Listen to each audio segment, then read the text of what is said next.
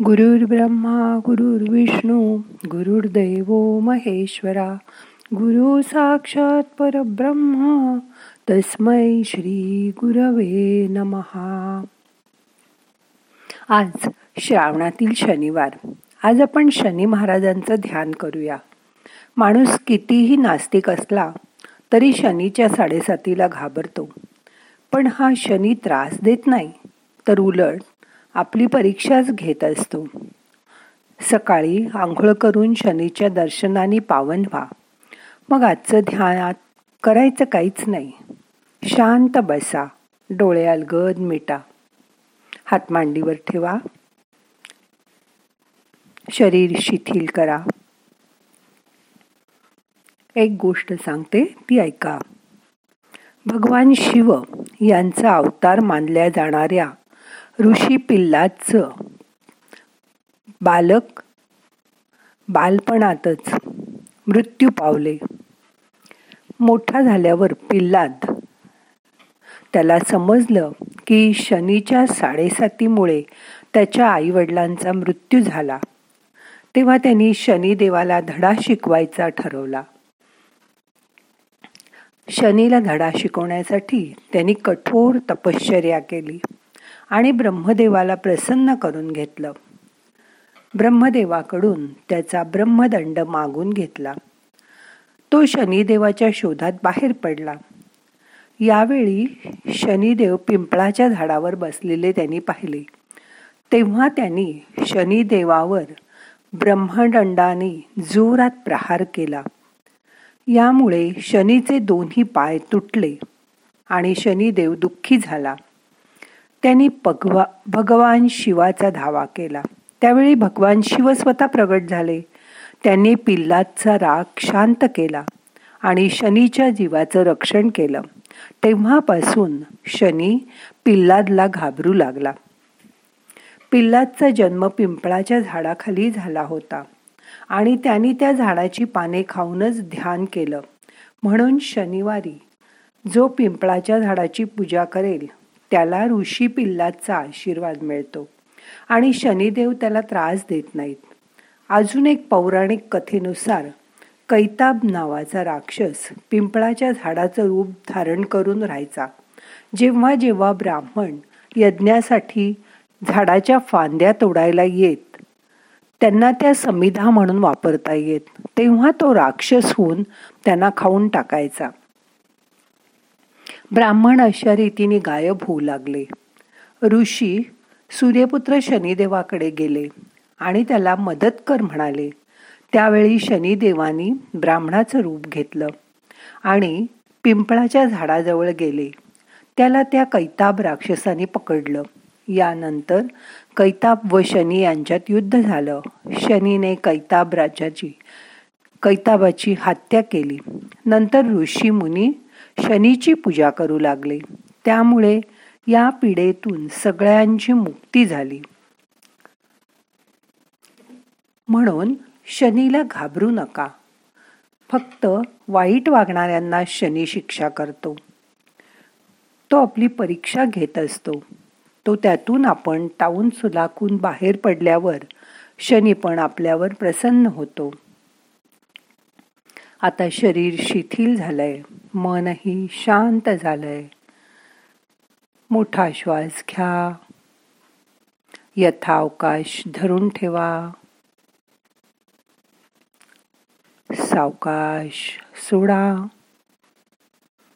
आपल्याला काल माणसं कशी आपलीशी करावी हे कळलं. माणूस मनापर्यंत पोचला तरच दोन माणसात नातं निर्माण होतं. नाहीतर ती फक्त ओळखच ठरते. आज काहीतरी ठरवूया आणि ते पार पाडूया.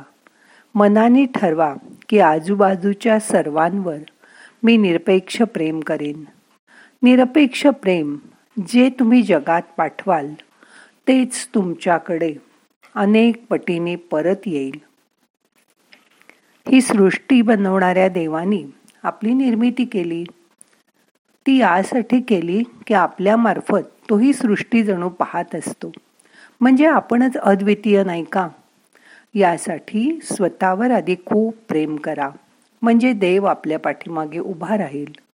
आज अनुभव करूयात की खरं प्रेम आपल्यावर कोण करतं? बघूया आज ही करी खरी प्रेमभावना मनामध्ये जागते का? ती जागवता आली. तर तुमच्यामध्ये विपुलतेची दारं उघडतील. निरपेक्ष प्रेम. अशा व्यक्ती कोण आहेत ज्यांनी आपल्यासाठी काही केलंय? अशा तीन व्यक्ती आठवायचा प्रयत्न करा.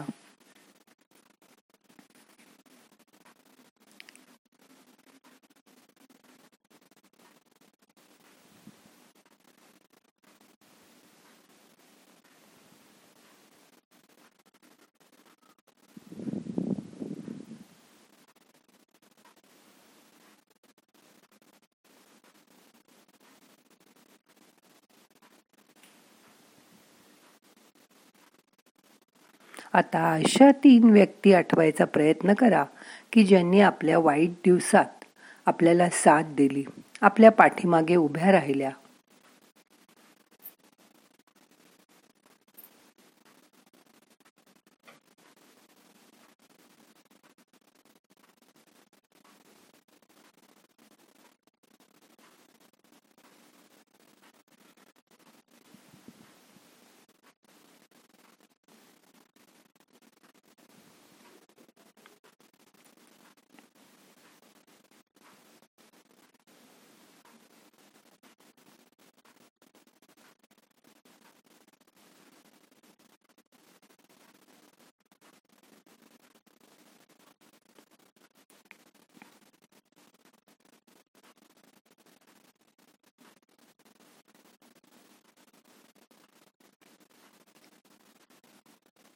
आता अशा तीन व्यक्ती आठवा की ज्यांनी आजारपणात आपली सेवा केली आपल्याला बरं केलं.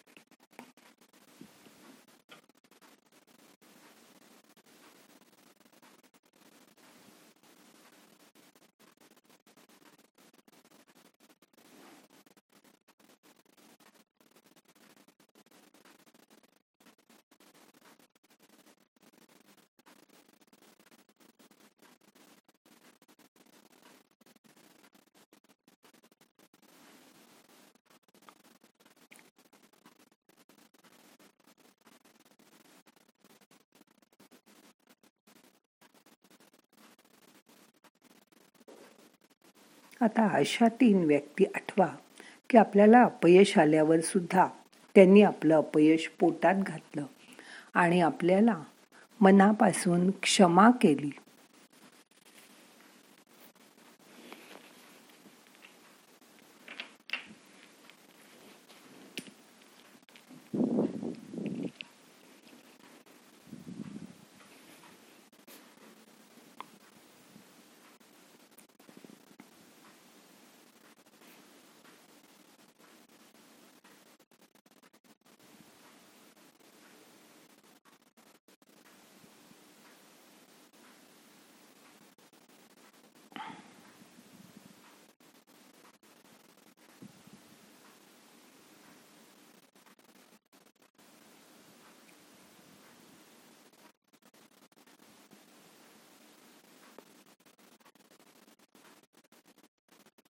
या सगळ्या व्यक्तींमध्ये एक दोन व्यक्ती कॉमन असतील.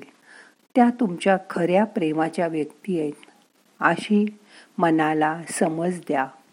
त्यांच्याबद्दल खरी प्रेमभावना जागवा. आणि आयुष्यभर त्यांची साथ सोडू नका. आपल्याला लोकांवर प्रेम करण्याआधी स्वतःवर प्रेम करता आलं पाहिजे. स्वतःवर निरपेक्षपणे प्रेम करा. त्यासाठी आपल्याला पहिलं पाऊल उचलावं लागेल.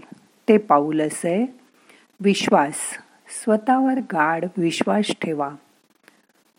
आपण स्वतःवर विश्वास ठेवला की आपला आत्मविश्वास वाढतो.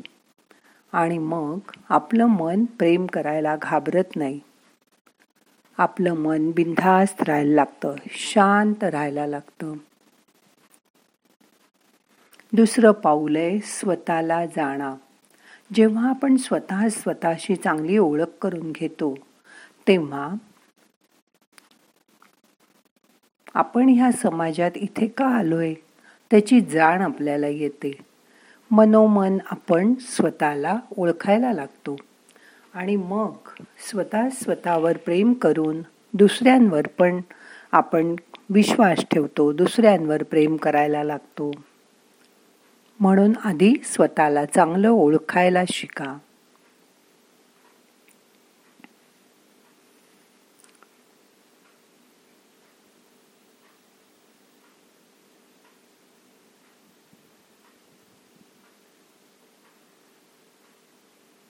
तिसरं पाऊल आपल्याला उचलायचंय ते म्हणजे सगळ्याचा स्वीकार करा सगळं ॲक्सेप्ट करा. आहे त्या परिस्थितीचा स्वीकार करा. त्याच परिस्थितीत आपल्याला तक्रार न करता राहायचंय याची मनाला जाणीव करून द्या. मन सतत शंका घेत असतं तक्रार करत असतं. त्याला शांत करा आणि आहे ती परिस्थिती ॲक्सेप्ट करा.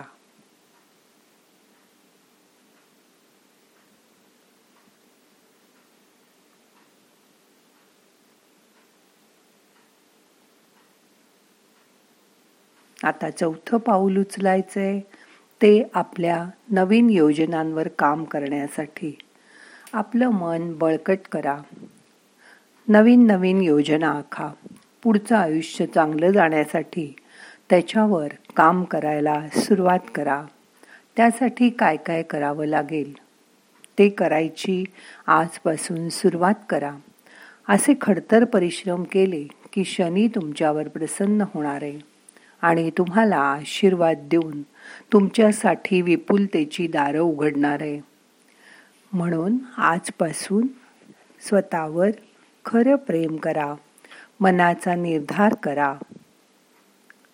आपल्या मनात खोल खोल अनुभव करा. म्हणजे जे नको ते स्वतःहून निघून जाईल आणि जे तुम्हाला हवंय ते आपोआप होत जाईल. म्हणजे तुमच्या मनात जे तुम्हाला नकोय ते जायला सुरुवात होईल आणि जे तुम्हाला हवंय ते तुम्हाला मिळायला लागेल. मग तुमचं मन समाधानी शांत आणि आनंदी होणार आहे याची खात्री बाळगा. आता मन शांत झालंय. शरीर शिथिल झालंय. दोन मिनटं असं शांत बसा.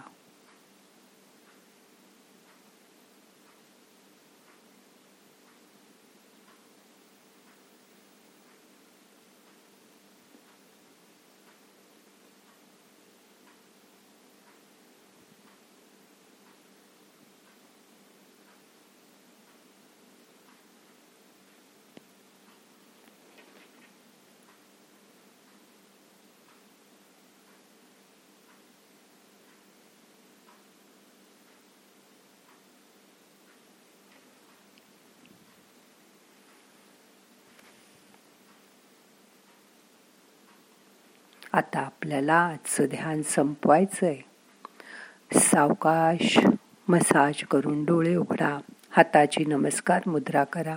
प्रार्थना म्हणूया. नाहम करता हरि करता हरि करता ही केवलम. ओम शांती शांती शांती.